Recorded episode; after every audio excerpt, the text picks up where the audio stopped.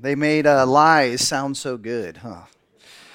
But lies can be destructive. The power of a lie can actually bring pain to ourselves and to others. You just saw some of the lies that we carry, and there may be others that you've just brought along with you today. Maybe you've carried for years. Maybe it's been passed down from generation to generation. But these lies direct our thoughts and our actions. Why would anyone willingly believe a lie? I think in many times it's not a, an actual choice, it's, it's deception. We've been deceived. So, what is a lie?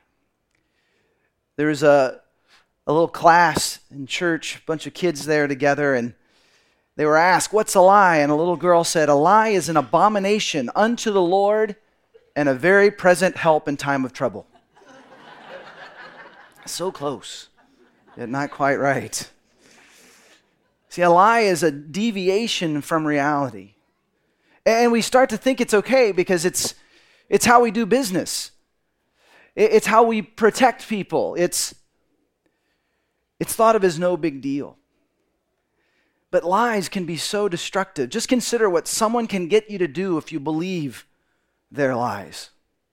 If someone could get you to believe that you were ugly, that you were too fat, and they kept pounding that lie, that thinner is always better, they could get you to distort your thinking to the point where you might start to starve yourself to death. Or someone could get you to believe that the future is hopeless, even though they don't know the future. You don't know the future. And they bombard you with the lie that death is the only way out. They could get you to destroy yourself. If someone could get you to believe that your spouse was causing all of the problems in your relationship, and, and they could keep getting you to obsess over every little thing and lie to you that there is no hope and things will never change.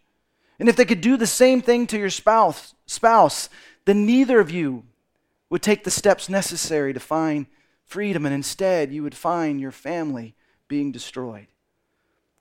If someone could get you to believe that just one cigarette, one drink, one hit, one look won't hurt, the next thing you know, you're continuing to be enslaved to something that could destroy you or others. Just imagine the power that we have to manipulate and even to destroy others if we could just get them to believe our sweet little lies. And the most powerful lie is the one that says, Well, I don't believe any lies. I can't be deceived. That would never happen to me. We're putting ourselves in a precarious place. Pride comes before a fall. We live in a world filled with lies and deceptions and half truths and fake news. And it's into this world that Jesus came and said these words I am the way, the truth, and the life. Now, last week we looked at how Jesus expressing himself as the way. He shows us the way to know God personally, and he shows us the way to be fully human. So, what did he mean when he said, I am the truth? What difference would it make in our lives if we truly decided to take what he says as truth, to apprentice under Jesus, to follow him and his ways? What if we were to truly believe and live as if He is the truth, the truth about God, ourselves, and the best way to live. Well, there was a moment when Jesus was under arrest, his crucifixion was just around the corner, and there was a, a man who had power, the Roman governor, Pontius Pilate. Listen to this exchange between Pilate and Jesus. In John chapter 18, Pilate then went back into inside the palace and he summoned Jesus and asked him, "Are you the king of the Jews? Your own people and chief priests handed you over to me. What is it you have done?" Jesus said, "My kingdom is not of this world. If it were, my servants would fight to prevent my arrest by the Jewish leaders. But now my kingdom is from another place." "You are a king then," said Pilate. Jesus answered, You say that I am a king. In fact, the reason I was born and came into the world is to testify to the truth. Everyone on the side of truth listens to me. What is truth? retorted Pilate. With this, he went out again to the Jews gathered there and said, I find no basis for a charge against him, but it is your custom for me to release to you one prisoner at the time of the Passover. Do you want me to release the king of the Jews? They shouted back, No, not him. Give us Barabbas. Pilate asked this question What is truth? As if to say, Can we really know the truth? And he decides to preserve his power by pleasing the people, the shouts of the people, and release a known criminal, Barabbas, even though he could see no guilt in Jesus. Um, maybe you've asked yourself that question can we really know the truth? I wonder if you've been willing to take the time to pursue the possibility that you can know truth. Are you willing to seek truth? Pursue truth? Because what I've discovered in my life is when I pursue truth, when I pursue God, He reveals Himself. I want you to look at another encounter that Jesus had. This one's in John 8. Just another example so we can understand what it means to apprentice under Jesus as the truth. There's a crowd of people, some who were willing to be honest, and some who were playing a religious game. In John 8 12, he says, I am the light of the world. Whoever follows me will never walk in darkness, but will have the light of life. Jesus was setting up a metaphor. He was explaining that just as darkness is the absence of light, a lie or deception is the absence of truth. And where God exists, truth is reality. See, the problem with humanity is that none of us know all truth because none of us know all reality, but God does. And the religious leaders challenge Jesus. Who do you think you are, calling yourself the light of the world? And so Jesus replies in John 8 15, You judge by human standards, I pass judgment on no one. But if I do judge, my decisions are true because I am not alone. I stand with the Father who sent me. God alone knows what's true. He alone knows reality. Do you think you're ugly? Well, according to whom? Do you think you're not good enough? According to whom? Do you think you're better than others? According to whom? I mean, who is the standard of truth? Well, Cosmo Magazine and BuzzFeed surveys, of course. Unfortunately, we don't know what's true. We try to bend reality to fit what other people say is true or bend reality to match what we've decided to believe. See, only God knows ultimate truth, and what's true is just reality according to God. Maybe you've heard that phrase reality is your friend. That sounds great until you experience tough times in reality. Sometimes reality is terrible. Sometimes reality is filled with tragedy. But see, here's the amazing thing about embracing what is true.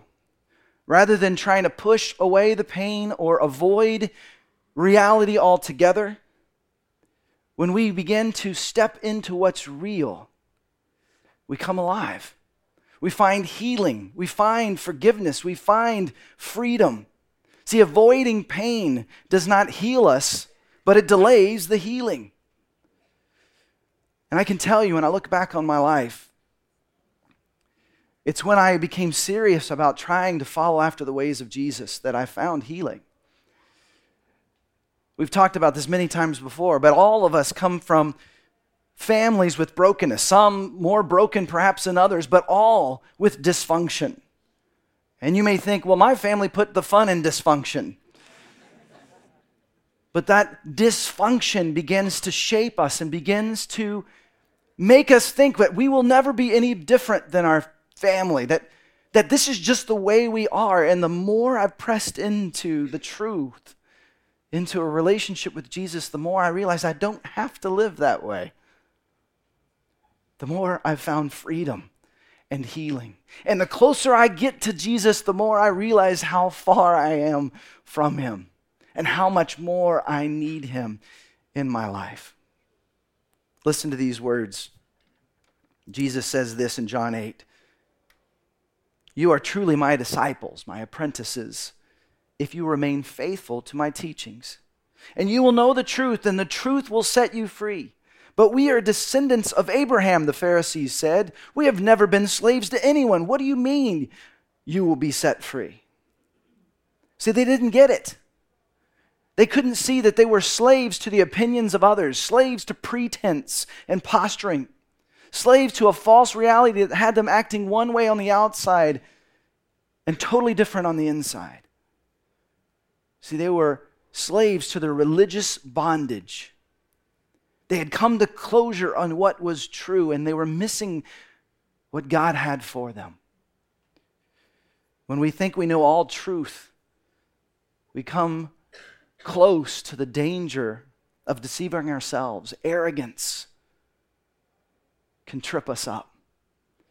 And there is religious arrogance. There are people who claim to know the truth, even Christians who claim to know the truth. I mean, Jesus is the truth, and yet even though they can quote all sorts of verses and, and win in Bible trivia contests, if you observe their lives, there's more hurt and destruction than life and freedom.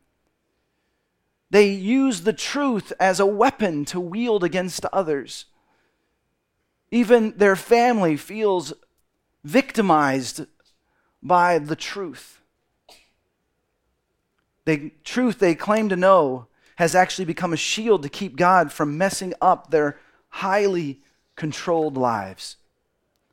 See, the arrogant religious have been the foundation of so many horrific acts of injustice. They believed the lie and perpetuated the lie that other people are inferior or less than human or a threat. And religious, arrogant people were responsible for things like the Crusades and slavery and the Holocaust and even the crucifixion of Jesus. See, our blindness keeps us from seeing what God has for us. There's a researcher named Philip Parham, and he documents how many young criminals can't see that what they've done is wrong. They point to others as the problem. The problem is society or other people. But until they see that they have committed a crime, they feel no guilt. They cannot be helped and will most almost assuredly become repeat offenders. Now, you may be saying, okay, that crossed the line, I'm not a criminal. No, but there is this universal thing inside all of us. We develop an image of ourselves as we want to be, and then we censor any contradictory evidence, be it good or bad. We rely on defending or blaming or lying or criticizing or gossiping to prop up our image. I mean, we can all be deceived. Just consider that those following Jesus, right there with them, the disciples were deceived. So, why would we think that we could not become victims of deception? And here's the worst news yet if you are deceived, you will be the last to know it.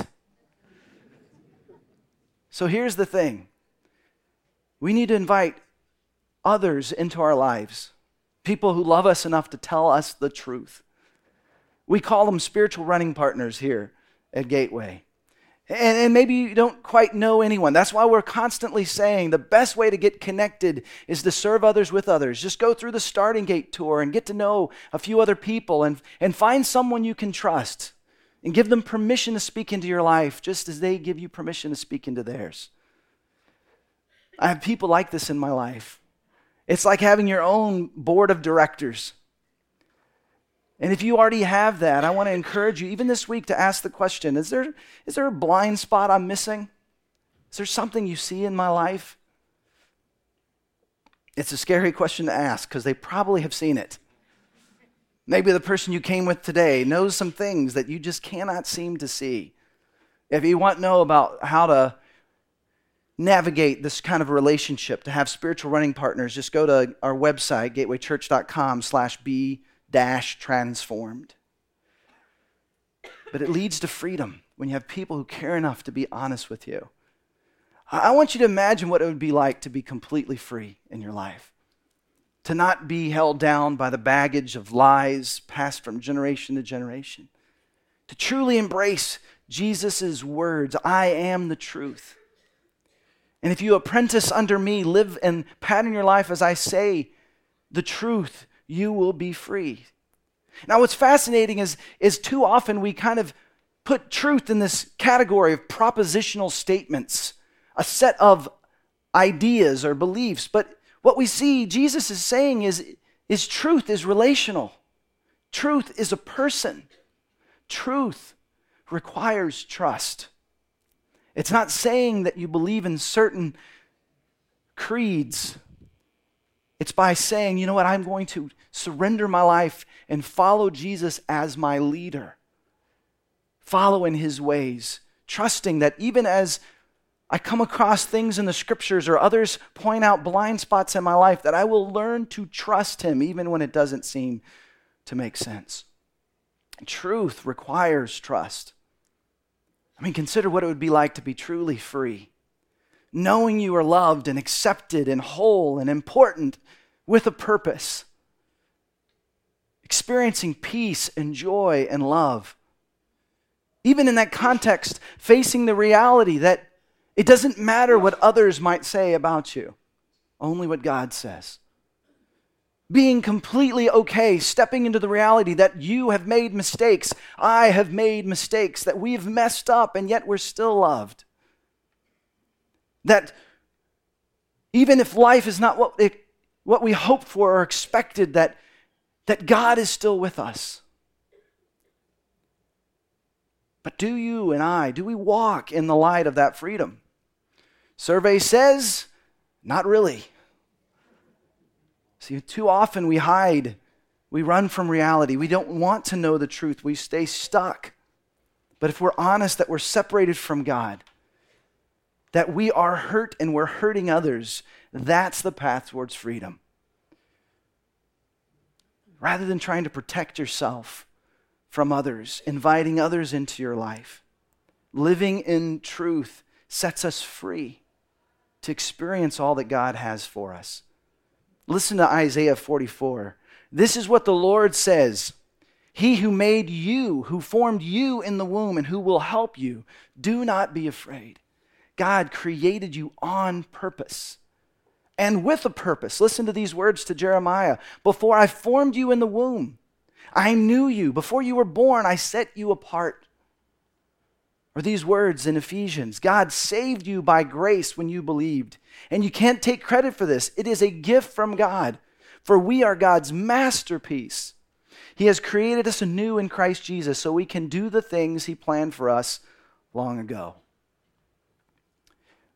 What's so remarkable is that no two people who have ever lived are the same. Each of us is unique.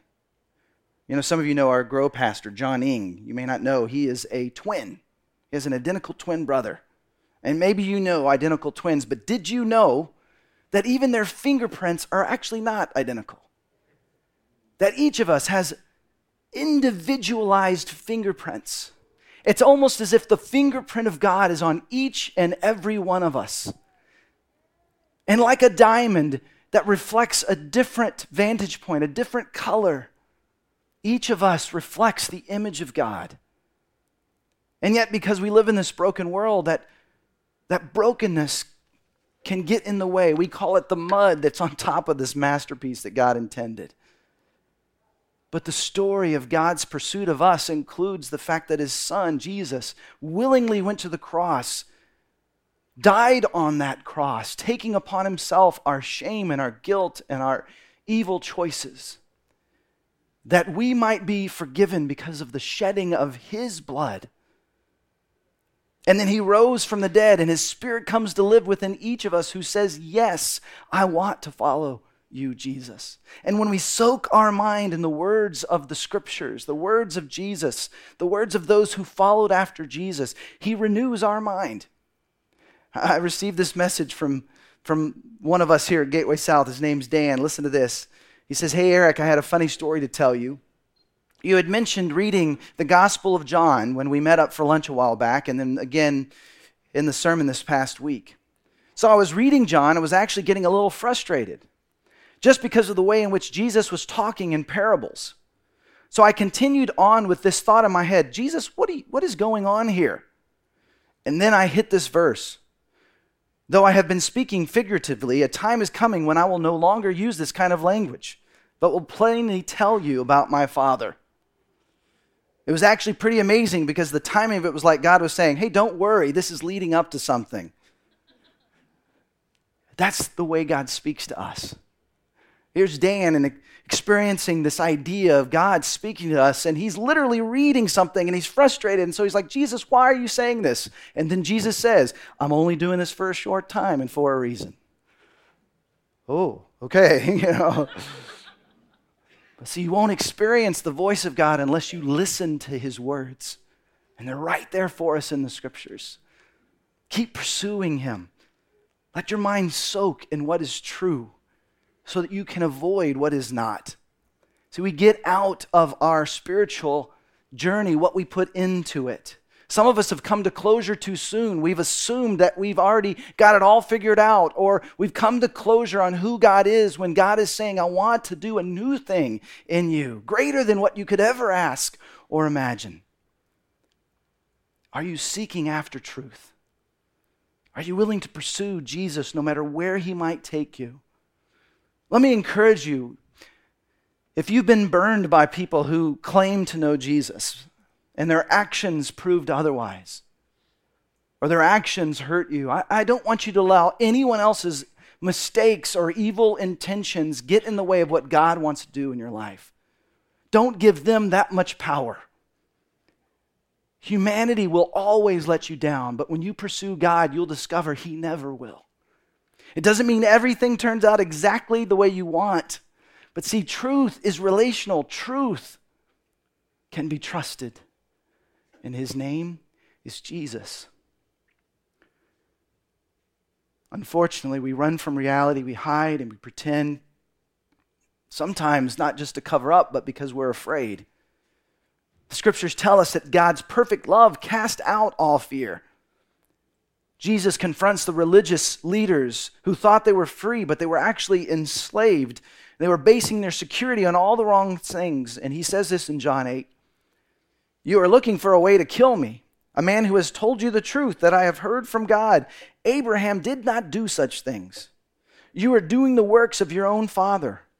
We are not illegitimate children, they protested. The only father we have is God himself. Jesus said to them, if I if God were your father, you would love me, for I came from God and now am here. I have not come on my own, but he sent me. You belong to your father, the devil, and you want to carry out your father's desires. He was a murderer from the beginning, not holding to the truth, for there is no truth in him. When he lies, he speaks his native language, for he is a liar and the father of lies. You can imagine they did not like this message from Jesus. See, sometimes the truth hurts. But when we embrace the truth, we find on the other side of that healing and freedom. See, you and I, we need to turn from the lies and the half truths because we're allowing ourselves to stay connected to the evil where those originated. And pride and arrogance and hiding and protecting, these are the glue that keeps us bound to the lies. Lies are the weapons of evil. But you and I can experience freedom when we walk in the light with God and each other. Because everything will come into the light eventually either by our own confession, leading to freedom now, or against our will, leading to shame in the future. Listen to these words in 1 John. This is the message we heard from Jesus, and now declare to you God is light, and there is no darkness in him at all. So we are lying if we say we have fellowship with God, but go on living in spiritual darkness. We are not practicing the truth. But if we are living in the light as God is in the light, then we have fellowship with each other. And the blood of Jesus, his son, cleanses us from all sin. If we claim we have no sin, we are only fooling ourselves and not living in the truth. But if we confess our sins to him, he is faithful and just to forgive us our sins and to cleanse us. See, Jesus is the light. My friend Raph and I had a chance to talk to a gentleman that frequents uh, his coffee bar. He was given 24 hours to live this last Saturday, And we were visiting with him on Wednesday. In fact, I told Raf I could come by Wednesday afternoon or Thursday morning. And he texted me. We went over there, and this was a man who used to argue, sometimes just for fun, about God. And he had experienced a great deal of darkness in his life. And like most of us, it, feels easier to just figure out what is that darkness rather than to pursue the light. And on Wednesday afternoon, with Raf there, we had a chance to see him say yes to Jesus. Next morning, I got a text from Raf saying he passed this morning at 8 a.m.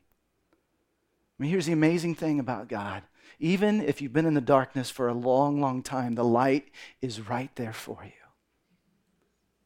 All you have to do is say, I need the light.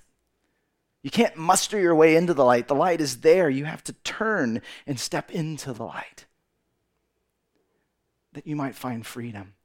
See, here at Gateway, we say no perfect people allowed. And what that means is you don't have to hide who you are, you don't have to pretend. You can be honest with your struggles, honest with your doubts. It, it does not mean that, that we keep on doing what's actually brought us damage in life. No perfect people allowed does not mean just keep on sinning, just keep on doing what you're doing, keep going against God's will. It means you're honest with where you're at, and we want to be a part of helping you, just as you want to be a part of helping us. It's about confession, which leads to cleansing, not doing it again and again and again, staying stuck in the darkness, but stepping into the light. James says it like this Confess your sins to each other and pray for each other so that you might be healed. That's why we're talking so much about recovery. We have a Sunday night group for men, we have a Wednesday night group for women. And, and in the steps towards recovery, there is writing down your moral inventory, step four, and confession in step five. And I have to admit, when I first heard us talking about the steps at Gateway. I, I, thought of it as something for those who are struggling with alcohol or drugs. But what I've discovered is it brings freedom to anybody because it's literally spiritual disciplines of realizing that we are powerless, but God is powerful, of confession, of community that helps us continue to move forward. And whether your struggle is anger or fear or anxiety, having a short temper, or any other struggle, or if you're bound up by some sort of pain or hurt, community can bring healing. Just as together we bring grace to each other. So today we're doing something a little bit different. We typically take communion when we come together on our worship nights. But this morning we were creating the space for that to happen in this context. Now, communion is symbolic of the death of Jesus on the cross for you and for me. The cup represents the blood that he shed. The bread represents his body sacrificed for us.